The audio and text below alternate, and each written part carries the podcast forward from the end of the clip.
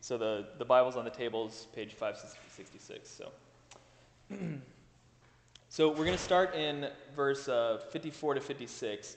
Uh, so we're, we're, like I said, we're going to be jumping around this text a little bit. So just follow follow along. Hopefully the the guide sheet there will tell you where we're going. Um, but essentially, what we're looking at tonight is that we need to be able to understand our times. Um, and there's a number of things about our times that we need to understand. We need to understand what our lives are about, we need to understand our sin, and we need to understand who Jesus is. And so these are the concepts that Jesus is challenging the crowds with uh, in, in our chunk of scripture today. So the first thing I want to point out is, is in verse uh, 54 to 56 uh, of chapter 12. He says this to them He said to the crowds, When you see a cloud rising in the west, you say at once, A shower is coming, and so it happens. And when you see the south wind blowing, you say, There will be a scorching heat, and it happens. You hypocrites, you know how to interpret the appearance of earth and sky, but why do you not know how to interpret the present time? Um, I thought this was just amazing because uh, it's, it's true even today, right? Like we can look around at our, uh, our sciences and at our news organizations and all these people, and we are really actually proud of the observations that we're able to make if you, if you take a step back and look at it. In fact, there's one whole genre of entertainment called comedy, and basically all they're doing is pointing out funny observations and you know basically becoming famous by the observations that they can make about culture and about life uh, and so we, we become proud about the observations we make and just the same same way in nature as these individuals were able to look at the, the weather patterns and you know the clouds in the sky and how the wind was blowing and determine how things were going to happen, uh, they were proud that they were able to do that. And, and even today, we look with huge telescopes out at vast, uh, vast space and, and determine that you know, this asteroid or whatever is going to barely pass Earth at this particular time, and we don't have to worry because we've calculated it appropriately and all this sort of thing. And we're proud of our ability to say, look, you know, this is how things are working. And uh, people become famous based on their, their observations. Christy and I were watching uh, a, a, PBS documentary, which we do, so that makes us dorks or old, or I'm not really sure what that makes us, but um, we're, we watch PBS uh, uh, broadcasts a number of times, and one we were working, looking at was about telescopes, the development of telescopes. And it was interesting because every time they would find like a new you know star out there or, or some new new uh, I don't know space concept. I'm not really sure. I'm not very constellation. constellation. You know whatever it is. Uh, they would find these things, and the person that found it, they talked as if this person like created it almost. And we you know we know they didn't, but the way they were speaking about the individuals that were making the discoveries were like. You know, this person, this is their star, you know, and like they're the ones that found it, so it's theirs. And it's like, you know, actually, they just took a piece of glass and mirror and they observed it. And God actually put it there, you know?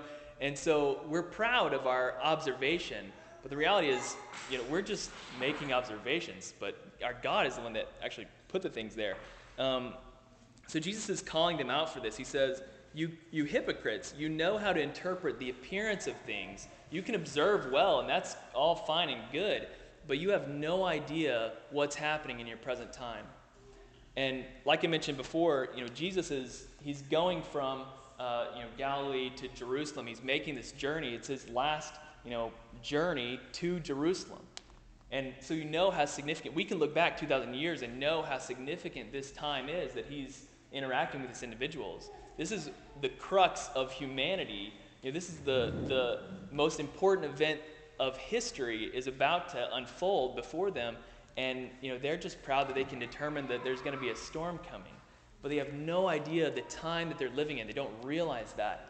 And the amazing thing is, you know truthfully if we were there we would also be oblivious. You know we wouldn't wouldn't have got it we wouldn't have understood.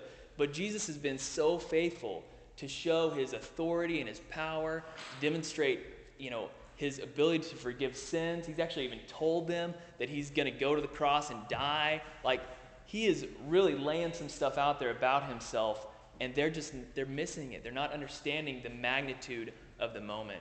And so he calls them out and says you know how to interpret these amazing things. You know how to judge this stuff but you don't know how important a time you're really living in. You don't realize how important it is. And the same is true for us. Uh, the fact is that, you know, again, we're able to make these great observations, but the truth is we're living in a very important time. Every time of the Lord's, you know, the Lord's creation is important. He's got a purpose for each of us in the spiritual.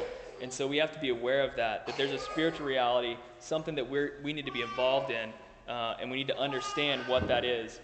And so, you know, tonight as we look at these three things that we're supposed to understand about our times, you know, I think they function to help us understand what we're supposed to do in our time. Um, if we understand our lives and understand our sin and understand our Lord, we then know what it is we're supposed to do with our lives, how we're supposed to serve Him with them. So, um, the first thing that we're supposed to understand about our times is our lives. And we find, find a little insight into this in chapter 13, verses 1 to 5. Um, so let me read this passage for you, and then we'll dissect it and, and tell you, tell you what, what, where I'm going, going for, what, what I'm going for here. Um, verse 13, uh, chapter 13, verse 1 says this There were some present at that very time who told him about the Galileans whose blood Pilate had mingled with their sacrifices. And he answered them, Do you think that these Galileans were worse sinners than all the other Galileans because they suffered in this way? No, I tell you, but unless you repent, and, and will all uh, you will all likewise perish. Or those 18 on whom the tower in Siloam fell and killed them, do you think that they were worse offenders than all the others who lived in Jerusalem? No, I tell you, but unless you repent, you will all likewise perish. you know, here's two uh, very important events of, of tragic suffering and even death at times. And people are asking, you know, Jesus, what do you think about these Galileans whose blood was mixed, you know, by Pilate? And Jesus basically says, you know, you're trying to, you know, you know pin me as they, as they usually do. Um, but the truth is that you know, these people's sins that died in this tragic manner, it wasn't any worse than anybody else's. What's, what's, what Jesus is conveying to us about our lives is that our lives are fragile. You know, we, we, there are many, many ways that we could suffer or even die in this life, and we have to realize that, that that's the reality that we live in. We live in a world where, you know, we're fragile. We, we can be broken at, at any moment. Um, you know, Christine, I, I was laughing on our way over here uh, because when I came to put up the sign, this lady uh, was driving her minivan over um, down this down Fort Harrison, and I heard this raging noise down the street. It sounded like a helicopter. Uh, but as she was approaching in her minivan, I realized that her tire had blown out, and so she was just driving on it down the road. And you know, after that, I'm crossing the road or whatever. I mean, I'm thinking like you know, who knows what that thing's to do. You know, you can lose control of that a lot easier when you're blowing that out. I mean, she could have hopped the curb and run me over, like, who knows? And, you know, so our lives are, are fragile. You know, we could be hurt at any moment. Uh, and I think that's what Jesus is trying to point out to us. Um, and so there's a couple things that we can analyze in, in these verses. First, Pilate. He, you know, he says, uh, they say that Pilate had mingled the Galileans' blood uh, in these sacrifices. So basically, Pilate had, had taken these Galileans and, and used their blood to, to make these sacrifices. And, uh, you know, apparently people looked down on those Galileans, you know, that somehow maybe they had sinned more, and that's why they deserved this, you know, this sort of torture that, that Pilate was dishing out on him. And you know the truth is that's not you know Jesus says no that's not true these were they were not worse sinners than the rest of the Galileans you know, what was happening here was that they lived under a regime that was abusing its power. And that was just the reality. You know, that they were living in a situation where, you know, someone could come in and cause suffering in your life because of their abuse of authority. And the truth is that we can identify with that. Like, we live in an age where if someone were to abuse their authority, they could cause suffering in our lives. That's just the reality. And, you know, that could be either in family, that could be at work, that could be at school, that could be, you know, in government. You know, the truth is that there are people that have position and authority over us, and were they to abuse it, suffering would be caused to us. And that doesn't mean that we're somehow, you know, greater sinners because, you know, this person abused their authority. It just means that someone abused their authority, and that's the world we live in, you know? Um, and so, so, one, we live in a world where people abuse their authority, and that causes people to, to suffer, you know, in an unjust manner. Um, and so that's the first thing. And the second thing is he points out this tower in Siloam that fell. And, it, and when it fell, it, it killed 18 people. And that's tragic. I mean, it's, you know, it's a tower. Like, it's not supposed to fall. You know, it was built to stand, and it fell and killed people. And, you know, so this is basically, you know, there, there wasn't any, uh, any malice on anybody's part. It's just, you know, they didn't, they didn't know how to build it very well. And it, and it fell. You know, I don't know if, if a storm caused it or if it was just, it was poor craftsmanship. They didn't know how to build the thing or, or what. Doesn't, have, doesn't give us that detail. But the thing fell. And we see that all the time in our world. We see natural disasters and all sorts of stuff happening.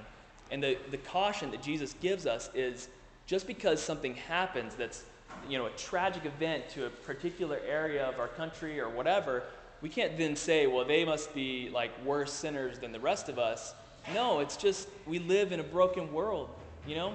When, when Adam fell and took, you know, Adam and Eve took of the apple, you know, they disobeyed God and, and the world is broken now. And so we have, you know, we have storms and, and earthquakes and, you know, meteorites falling out of the sky. And, you know, I mean, the truth is we live in a fragile environment, right? And just because someone is tragically injured or hurt because of one of those events doesn't mean that those individuals are worse sinners. It just means we live in a fragile world. So, so two things we can be, you know, our lives are fragile, right? And they can be, we can be hurt by people who abuse the authority, and we can be hurt by natural disasters. It, and it doesn't mean that we're worse sinners because of that. It just means that that's the world we live in, and we have to be aware of our fragile nature. Uh, the truth is that, you know, we are sinners as well, and that's, you know, leads in leads into our next point. We shouldn't judge other people because of the way they died or what happened to them. Um, we are all just, just as much sinners as anybody else. So, uh, the second thing that we need to understand in our time is that uh, we need to understand our own sin. Um, Romans 3:23 says this, and you may know it: uh, "For all have sinned and fall short of the glory of God." We need to be reminded of that. Uh, we're all sinners, and uh, and we're in need of God's grace. Um, Luke 12, verses 57 to 59, talk about this idea that we, all, we need to understand and grapple with our sin. It says this And why do you not judge for yourselves what is right? As you go with your accuser before the magistrate, make an effort to settle with him on the way, lest he drag you to the judge, and the judge hand you off to the officer, and the officer put you in prison. I tell you, you will never, pay, never, you will never get out until you have paid the very last penny. the truth is, our sin has consequences. Uh, our sin has consequences for people around us, um, and our sin has consequences for ourselves. Um, you know, when, when, when a husband is hateful to his wife, uh, the, the consequence of the husband's sin is that the wife doesn't feel loved and she doesn't respect the husband. That relationship is broken in a way. So our sin doesn't just like, it's not like we're individuals and our sin doesn't affect anybody else and we just keep it to ourselves and it's mine to resolve. Our sin affects those around us. So when we're disobeying God or uh, you know, not following the way that He has laid out for us to follow, it's going to affect those around us. We don't live in a bubble. We live connected to other individuals and so when we break the, the promises that God has laid out for us to live in, um, that's going to affect people around us. They're, they're going to be hurt by, uh, by our sin. And so our, our sin has consequences for those around us, and most tragically, it has consequences for us. The truth is, when we sin, we're separated from God.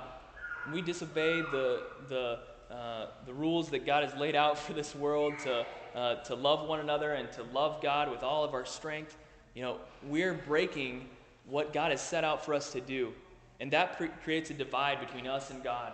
And there's only one way for that to, uh, to be settled. We have to, uh, we have to, you know, as Luke is saying in this verse, you know, it's like we're going before a judge at the end of our life. And there's only one way to settle our debt to this judge, and that's through Jesus. That's the only way we can settle the debt that we owe because of our sin is, is to, is, is to uh, trust our, entrust our lives to the Lord. In uh, Romans 6.23, just walking down the Romans road here, basically, uh, it says this For the wages of sin is death, but the free gift of God is eternal life in Christ Jesus our Lord. So we have to understand our lives. We're, we're fragile. We live in a fragile environment. Our, you know, you know, natural disasters can happen. People abusing their authority can happen and cause us suffering and pain and even death. Um, and we have to understand our own sin. All of us are, are sinners, and we can try and level out the sin as much. Well, I don't sin as much as that guy, and he sins more than me, or whatever. We can try and put levels to it all we want. But the truth is, we're all broken and uh, and separated from God. And without Christ, we're hopeless. So um, we have to understand our own sin. And the final thing we have to understand is our Lord. And this is probably uh, the best part. Of, this is the best part of this this whole uh, passage is is that our God cares for us, and we see that in verse 49 to 53. 49 to 53 says this. I came to cast fire on the earth and would that it were already kindled. I have a baptism to be baptized with, and how great is my di- distress until it is accomplished. Do you think that I have come to give peace on earth? No, I tell you, but rather division. For from now on, in one house there will be five divided, three against two, and two against three. They will be divided, father against son, and son against father, mother against daughter, and daughter against mother, mother in law against her daughter in law, and daughter in law against her mother in law. Um, it's kind of hard to see exactly how God is caring in that, but the truth is, as we'll see, God is very caring in this. He has provided for us through Christ, and uh, it's demonstrated clearly through this passage. So uh, let's walk through it. The first thing Jesus says is that I came to cast fire on the earth, and would that it were already kindled. You know, the first image in my head that I get uh, is like judgment from the Lord that this, this fire is going to come and we're all going to be, I don't know, consumed by it and, you know, just pain and suffering is essentially the, the, the image that I get. But we know that that's not, not why Jesus came, actually. He, he came uh, to, to give life to individuals, and um, he, this, this fire that he's wishing were already kindled is, is not destruction of man, it's actually a renewal of man through his church. And uh, you know, the, the truth is, we know about a fire that uh, when it starts, it can start from just a small spark. You know, uh, and if if the if the uh, the grass is, is tender enough and the spark is there, that thing can erupt and go crazy. And that's exactly what happened with the church. Jesus is looking forward to this great expansion of his kingdom uh, through his disciples' work.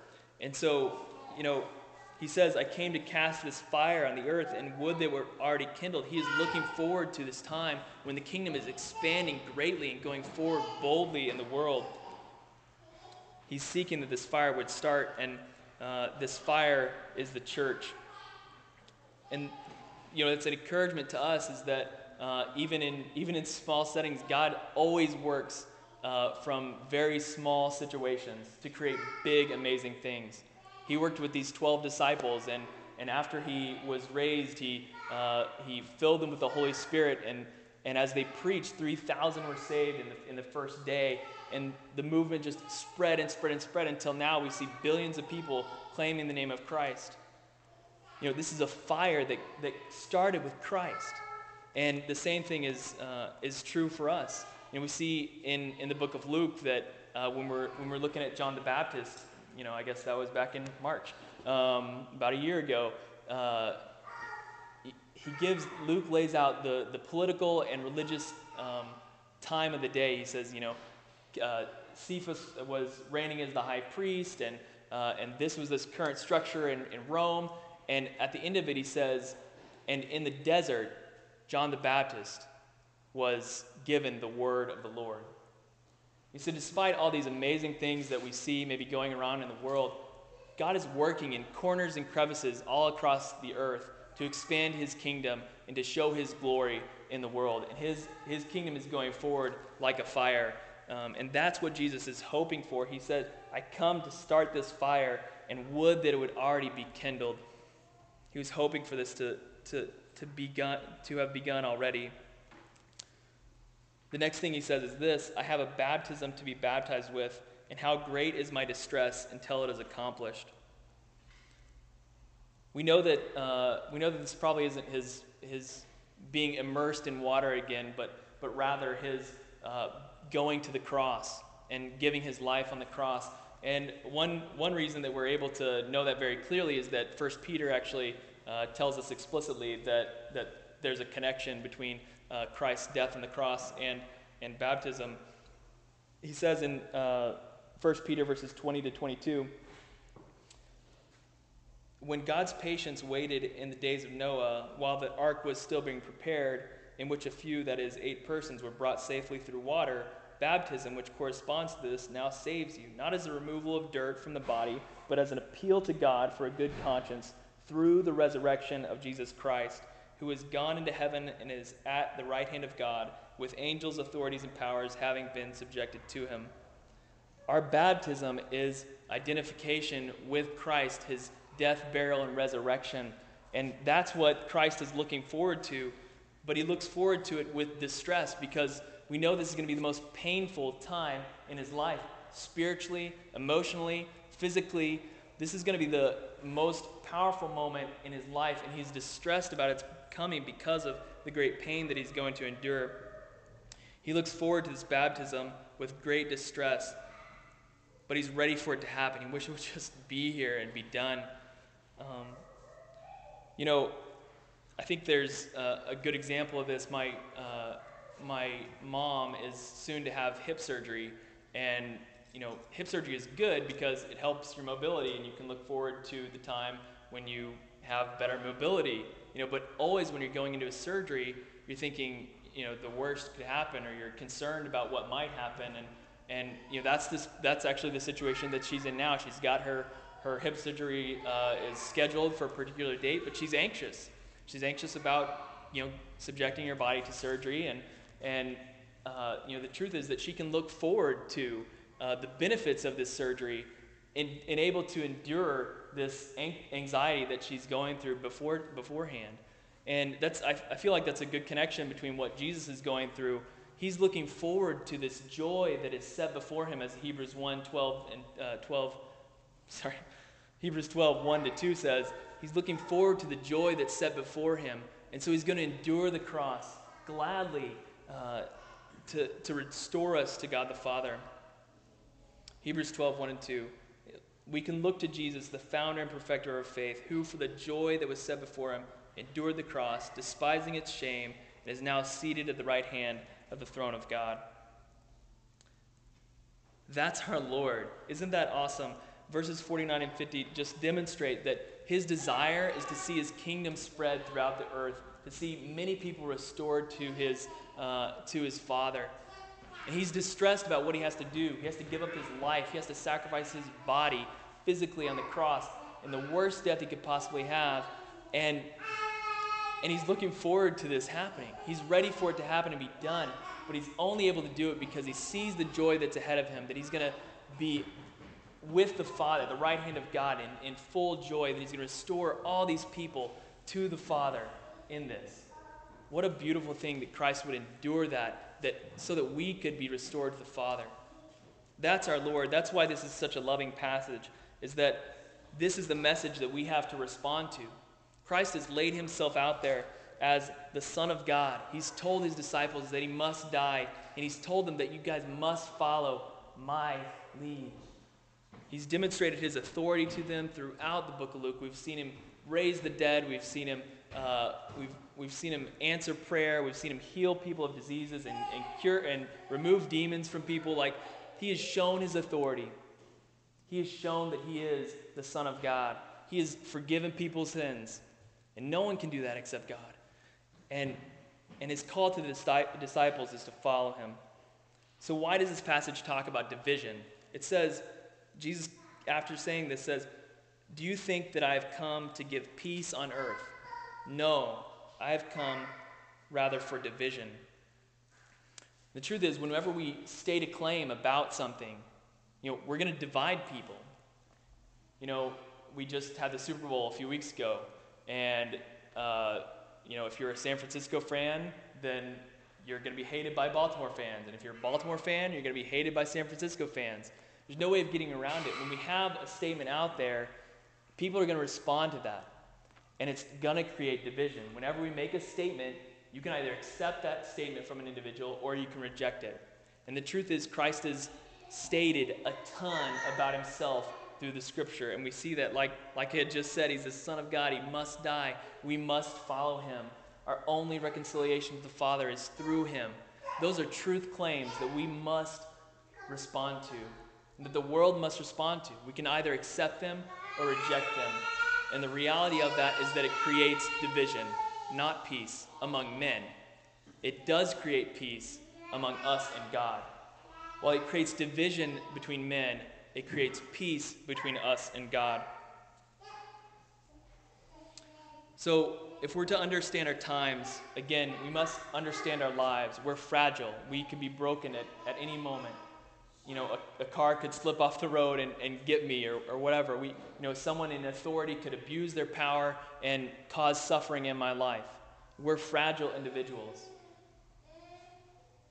You know, a, apparently a meteorite could fall out of the sky and make a sound burst that would shoot glass at me and then I would die. Like, that's the world we live in. You know, these things, we're in a fragile world and we can, we can uh, be tormented by these things at any moment. We have to understand that we have sin that we have to reconcile.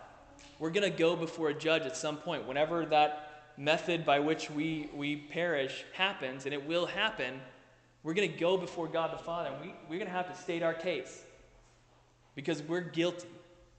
And the only way we're going to pass that judgment is if we've placed our faith in Christ Jesus as our Savior. So we have to understand our time, we have to understand our lives, we have to understand our sin. But we should be filled with joy because we can understand our Lord. I want to close with this passage from Ephesians that, that speaks to the fact that Christ, though he, he, though he caused division among men, he has brought peace between us and God. It's from Ephesians chapter 2, verses 13 to 17. And afterward, I'll, I'll close in prayer. But now in Christ Jesus, you who were once far off have been brought near by the blood of Christ. For he himself is our peace, who has made us both one and has broken down in his flesh the dividing wall of hostility by abolishing the law of the commandments expressed in ordinances, that he might create in himself one new man in place of the two, so making peace, and might reconcile us both to God in one body through the cross, thereby killing hostility. And he came and preached peace to you who are far off, and peace to those who are near. Lord God, we thank you for your word. We thank you that it challenges us and convicts us. We thank you that it gives life to us, Lord. Lord, help us to be aware of the times. Help us to know that our lives are fragile. But help us also, also to know, God, that they're in your hand. We have placed ourselves in the hands of Christ before you, God, as Christians. And if you haven't, God, I plead with you trust Christ. He has shown himself to be the Son of God. He has shown himself to be faithful. He understands our circumstance. He sympathizes with us. And He has provided a way to be restored to the Father. Lord, we pray that you would help us trust you each day. Help us not to worry about meteors and natural disasters and, and abuse of authority. God, you are above those things. You've restored us to God the Father. We don't even have to worry about those things anymore. While the world rages and concerns itself with all this stuff, God, this anxiety, we can rest in Christ because He is our peace. Thank you, God, for all this. In Christ's name, amen. Nate, would you mind come to lead one more song, the maybe Mighty to Save, and